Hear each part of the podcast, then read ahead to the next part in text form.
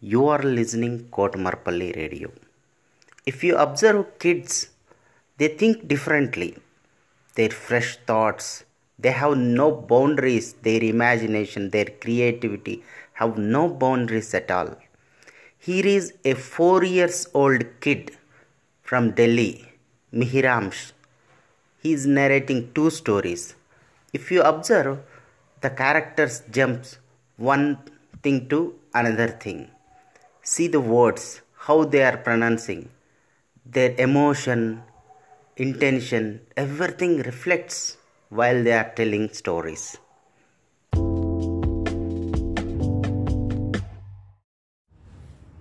Lion was very hungry. It keep on to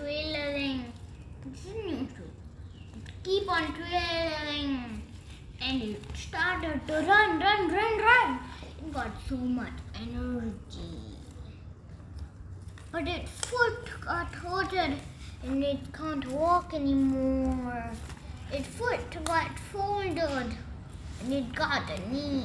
Thought I don't want to become into a human being. And suddenly, and he was asleep in the night. In the morning, when he was about to wake up, the tiger became into a wolf, nice human being. And he made a lovely same tiger when he was a tiger. Like that kind of same tiger he made. The end he slept with it. The end.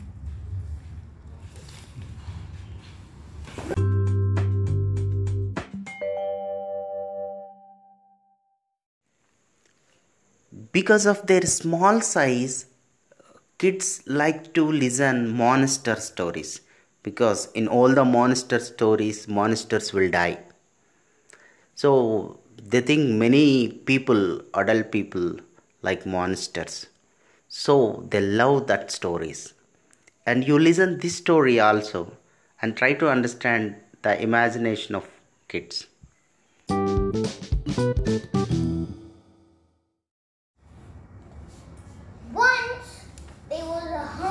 tiger. It turned left. It saw big, scared,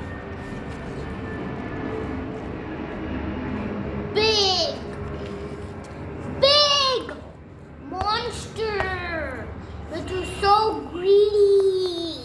They ate food from the tiger. The tiger felt angry and he said, Let me give you a lesson. So he ran and told, Hello, I'm the king of the jungle. He ate that monster and ate the food. The food was bited. The monster threw it away, spitted it out from the tiger, and then the tiger spit out the monster. The monster felt like I won't do that again, but he said, "Run and go from the jungle and never come back." Understood?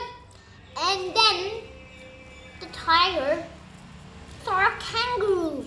A kangaroo was best friends. They became best friends, and they all